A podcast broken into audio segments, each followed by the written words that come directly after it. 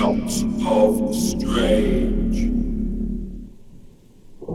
This episode of A Shot of Strange is linked to a previous episode, number three in fact, where we introduced Frank Bourne and the work of the Lost Gloves Society.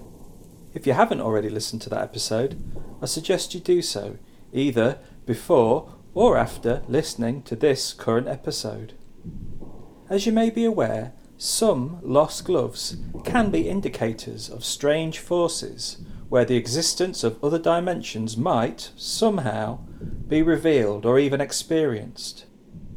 Locals in the small seaside resort of Cragsyke Bay were part of an incredibly unusual phenomenon more than 30 years ago. After a storm in October of 1986, more than 300 gloves were washed up on Cragsyke Beach. None of the gloves appeared to be a matching pair. All were deemed to be left handed gloves of varying styles and sizes.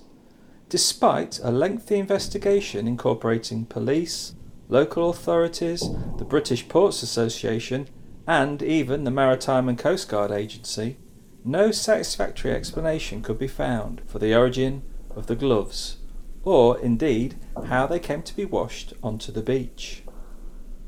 At the time, Frank Bourne, of the Lost Glove Society, offered a theory and wrote several essays which appeared in the group's regular publication, Gauntlet. Gauntlet, produced quarterly, had the intention of documenting the locations where lost gloves across the country were discovered, based mainly on information supplied by the members. The Lost Glove Society believed that gloves were utilised by interdimensional beings as a means of moving between dimensions. All that was left behind after such an event was a single glove.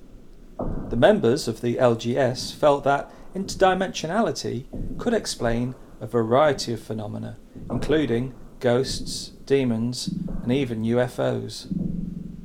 Bourne, who trained as a physicist, began the group in 1958 and subsequently obtained several of the Cragsyke Beach gloves in order to analyse them in his home laboratory.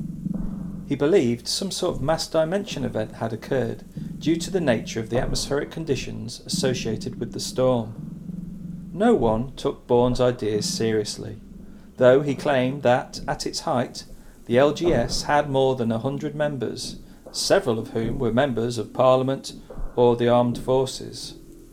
If you come across any lost gloves on your travels, why not take a photo and share it on social media? You can use the hashtag Lost Glove Society and tag the Occultaria of Albion.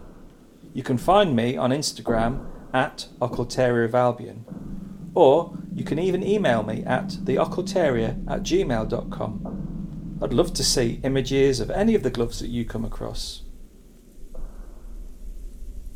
For more information on this, and to read our more detailed case files, go to occultariaofalbion.co.uk. Please remember that liking, subscribing, and sharing about the Occultaria of Albion is really appreciated.